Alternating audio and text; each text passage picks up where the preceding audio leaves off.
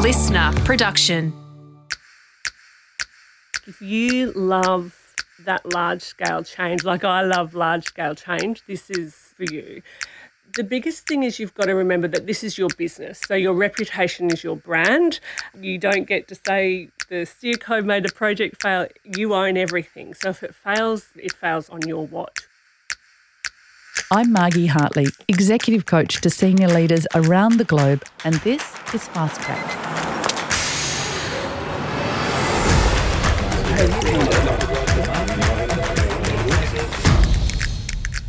The most senior leaders in our organisations have traditionally been long term fixtures at the top. They've taken long periods of time to be appointed, or they're part of a targeted succession program from within. Of course, it makes sense for stability and consistency at the very top of a business. But now there's a new phenomenon in the world of senior leadership, and it's the interim C suite executive. My guest today is Nicki Doble, and she has worked as an interim CIO in organisations since 2016. This new way of working is fascinating, and we'll explore the idea and the practicalities in this episode. Nicki is the interim CIO at Cover-More Travel Insurance, a subsidiary of Zurich Insurance. In her time as Cover-More's interim CIO, she was placed number 22 in the CIO Top 50 and has led the global technology strategy that enables Cover-More to position for post pandemic recovery. Welcome to Fast Track, Nicki. Hi, Margie. How are you? Good to see you. What is an interim C suite executive? Sure. So they'll be an experienced executive that have got deep functional expertise. And normally they're brought into an organisation because they need to deliver large organisational change. And they'll differ to a consultant or, say, a project director because they'll not only have the change that they need to bring in, but also they'll be running the business function at the same time. So these roles have a much broader scope, but one of the reasons why they're so incredibly effective is because, along with those strategic change decisions, they're running the day to day business. So they can make sure all those decisions line up to achieve the overall objective. For the transformation or the change that's Yes, that- required. that's coming through. So rather than trying to do it from the outside, they hone the holistic picture of what's coming through. So, how long has this been around? Because it feels like a new phenomenon, as I said. Well, look, it's actually been around for a really long time. First off, to answer your question, say 30 years. In the US and Europe, it's quite common, and you'll actually hear the term interim CEO or interim CIO more than what you'll hear in Australia. In Australia, it's probably been about 10 years, and certainly in the last five years, you've started to see a really big uptake in that. And that's because business environments are changing quicker. So that you know businesses are trying to respond. So that's where the interims are coming in. But because it's often confused, you know, people confuse interim with acting. That happens a lot. But also, when someone's announced as the interim CIO or CEO or CFO, it puts a time bind around that person's tenure. So, in a lot of organisations um, in Australia, there's been some really big ones actually that would have had interim executives in the role, but they haven't actually been called out as interim. So they might have been there for two years to give a really big change through, and then they just quietly disappear and the new person comes in.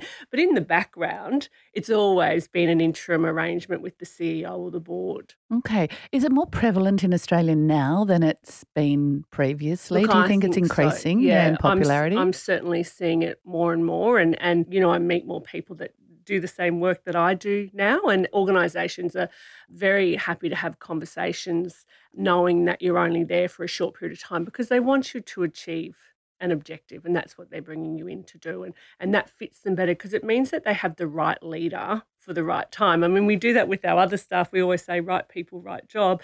It's the same in the C-suite now when when things are changing so rapidly. I think that's really important. So, what made you interested in this style of leadership? You had a very successful career. You've had appointments in major ASX listed companies. Why did you get attracted to the interim role? For me, look, it's change for one, but I've been really good at fixing things. That's what I've based my career on. That's why I've had the career that I've had, is because I'm really good at fixing broken things. So I'll tend to look for roles that need recovery work or maturity uplift work done rather than, say, a, a business acquisition, for example.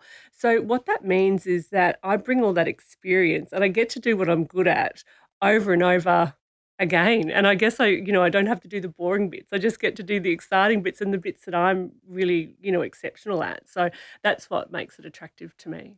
Is it more stressful? I know you said you're energized by doing the non-boring bits, but it feels to me sitting here it's more stressful, yeah, it? it's look, it's it's more stressful from the point of view that it's intense work. There's a lot of eyes on you when you walk in as to you know what are they going to do in the time that they're here. So you're leading big change but again you've got that business function and it's not you know interim roles aren't licensed to go out and be a cowboy and and drive through whatever you want and who cares about the consequence. You've actually got to leave a good culture uh, a really good way of working at the end. So there's multiple things going on for you in that period. And your reputation's everything. So you can't kind of go in, go, oh, I delivered the change and then disappear. You've got to go in and leave a, a really, you know, excellent function after you've left.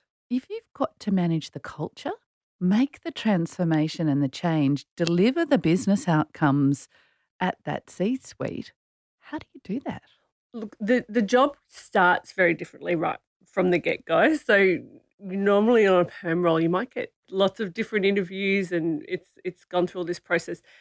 They normally come to you when they want something, especially in my work, because they want recovery or there's a maturity thing that they need done straight away. So it might be a really quick onboarding process, like one week after you've talked to somebody, you know, because it's again, reputation is everything. So eh, then, as soon as you arrive, you need to deep dive in some really key areas. So one, the financials. You know, don't wait for the budgets to come up. You've got to get in there straight away. Your people, your process, your technology, uh, and really kind of work out what's going on and what's making things tick and what's going to stop you getting where you're going. So I think from a normal perspective, you you might be able to sit there a little bit longer and kind of wait for the ebb and flow of business. Where this you need to kind of drop in, work out what's the lay of the land very, very quickly, and then start plotting out how you're going to reach the goal that you've been set, but also improve along the way and, you know, fix and go. And of course, culture is really important to you, and the style of leadership that you have is really important to you. Is there a certain type of person who does these interim roles? Yeah, I don't know if it's a certain type. There's certain skill sets I think you definitely need to have. You know, you're marketing yourself as an expert. So I always kind of like make sure you're an expert at what you're saying, you know, having some integrity in, in what you're saying. So, uh, you know, in my space, it means making sure you know, my tech skills are up to date, but also, you know, what's happening at the board level. People that can deal with ambiguity is really important because it changes and you don't you don't one you don't know how long you might be somewhere or when you start to unravel something what might fall out, of course, as well. Uh, you've got to be strategic because you're going to get these day to day problems. Because again, you've still got the day to day running of the business. So you can't get lost in those. You've still got to stick with the strategy. And people are really important. So, I mean, I always pride myself on saying I'm very protective of my team because I think if you're leading people through such large change, you kind of do need to wrap your arms around them and go, you know, let's go and take them with you on that. So I think that's one of the reasons why I'm actually good at what I do because I think as soon as I arrive on site, people get that feeling they realize especially if the role's been called out as interim you know they realize that you're not here for a, a short period of time but that doesn't mean you don't necessarily have their best interests at heart. That's really interesting to hear. Do you think the world will be continuing to pursue this style of interim leadership into the future? And if so why because business environments are changing a lot quicker, you know, markets are changing a lot quicker. You know, you see mergers of companies that you would never have thought would happen are, are happening. And and so that interim exec role I think will play a bigger part just because there'll be more and more change that needs to happen. And you know, you still need the longevity. You still need people with long tenure in roles. That's really still important. So it's finding that balance. So I think absolutely it will change. And then you know, uh, if I put a technology lens on it and a, cybersecurity lens on it, I think one of the things that I'm expecting to see actually is data breaches are becoming more and more commonplace. And I think the days of blaming the CISO or the CIO for a data breach are going because it's it's very evident, you know, boards' positions are that the C-suite owns the risk of cybersecurity. So I'm actually expecting to see CMO roles or, or CFO roles come in that might be you know, if the, if a CFO is left, they might bring in an interim CFO to really install like a, a security culture uh, within a finance area, and then place the new CFO afterwards. I think those sorts of things will start to happen too. Mm, so you think the future really holds a lot of that data breach, cybersecurity consciousness. It will be all across the C suite. It has to be, absolutely has to be. And, and each area needs to understand how it applies to their function. So I, I think, unfortunately, it will be the data breaches that push that way of thinking and that approach. But I'm putting money that that's where that will start to happen.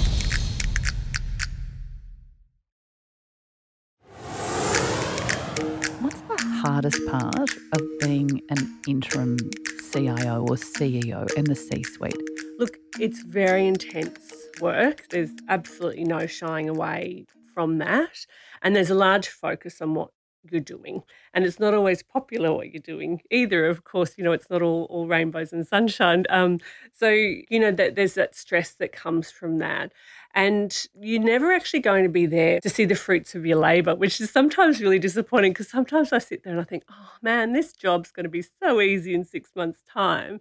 But you're not there because one of those things, along with your deep dives when you come in, is you're planning your exit on what are the things that mean it's time for you to move on from the organisation. So it's a lot of work, but that's uh, that's the gig. So are you planning your exit the minute you walk in the front door? Yeah, I do. Normally because you've been told what they need to achieve. So there'd be, you know, your definitions of done agreed ahead of time as to what that is. And and that's why I think too, remember when I said before, if you mention the word interim, people kind of think, oh, she's here for six months or 12 months or whatever, when really it tends to be change driven. And you, you know, when you're working out the agreement, they might think it might take 12 months, but it might take you know, it might take 18 or it might take eight. So uh, you need to work out the definition of done when you arrive, and then you might modify that along the way. But yeah, you, you tend to know. You don't have to answer this question if you don't want to, but I'm curious do people want you to stay? Do they get you to be the Ms. Fix It of everything and so therefore want you to stay? Uh, in short, yes, they do. They they do want you to stay, but part of the benefits of working like this is that you stay apolitical. Yeah, because you're not there for a long time. So so and so's behavior or their way of doing something or their style doesn't really bother you that much because you're here to do a job and you care about your people and what you're doing. You're not necessarily caring that in three years you might be going for the same position. So I think if you stay too long, you become part of the problem. I think one of the triggers for me as well is going, have I reached my time here? Is when I start perhaps behaving like some of the other C suite because I think, well, no, no, no, my motivations have changed. So you know, is this one of your your triggers to go, hey, mm. you've done your job, it's time to move on? I love that answer so much. Do you think this should be something that a person out there listening to the Fast Track podcast says, that's my career objective. That's what I want to aim for? Look, I think if you love that large scale change, like I love large scale change, this is for you the biggest thing is you've got to remember that this is your business. So your reputation is your brand. You don't get to say the steerco made a project fail. You own everything. So if it fails, it fails on your watch, really. So you've got to be very conscious of that if you're going to go and do that for a living. And then it's very intense. And then you might have breaks in between. And you'll need your breaks because you'll need to decompress. And then you'll also need to do study, for example. So if you're happy to do that ebb and flow of work and you love that change piece, then absolutely think about this if you've, if you've got the experience to do it. Absolutely. The most rewarding things I'm hearing you say have been being able to play to your strengths. Mm. And being able to not get involved in the politics and enables you to sort of really grow continually. It feels a bit stressful, the thought of jumping into a new business and a new culture every few years. But I'm curious, is there anything else that's rewarding in terms of being an interim C suite executive? I like the recovery pieces. I like the maturity uplifts. And in technology, that's meant that I've been able to introduce new technology and remove legacy systems. So, one of the most rewarding things for me has been that, you know, in my current role, everybody's job description in the time that I've been there has changed. And it's changed because new technology has come in and they have brand new career paths and and development opportunities that just weren't there before so along with all those things that you've said you have the ability because you're bringing in change to do that in a way that there's a lot of positive benefits for the people that you're leading as well and i find that really really rewarding and as well as the organization because it feels to me like the interim CIO or C suite executive is sort of like a hybrid between a consultant and a full time person. It's that step between. Have I got that right? Yeah, kind of. It's certainly the speed of the consultant, I think, but uh, and it depends the consultant background, really. But yeah, you need to come in with that deep functional understanding. But it is, yeah, it's probably a bit of a combination of the two. And if I hear you correctly, we don't always know when someone's an interim. Yeah, I just I would love to out a, a couple of people, but I'd probably get in trouble. But I think if you've worked in an organisation and you've had a C-suite in there, and they've only been in there for a couple of years, and they've done a change and they've left, and it's all been you know, they've been good at their job, for example, I think there's a good chance that at the beginning the determination was that they were only going to be there for that period of time. So fascinating, Nicki. Have you got any final ideas for us and any final insights for us about this interim role?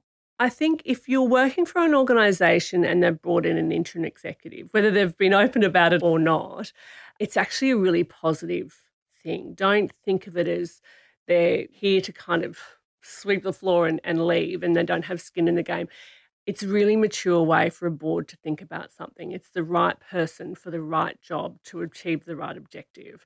And the the more companies embrace that, I think the more they'll be able to gradually grow rather than having these big jerky changes that they go through and, and just continually improve. And I think interim executives are a great way to achieve that. Nicki, I have learnt so much today. Thank you incredibly for sharing the insights into this somewhat secret role that I'm, I'm, I'm only learning You're about. You're making it sound much more exciting. of the interim C suite executive. Thanks for being on Fast Track. Thanks very much.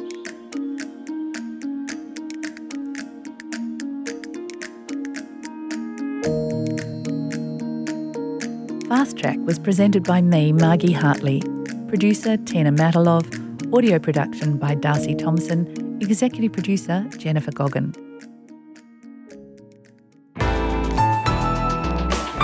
Listener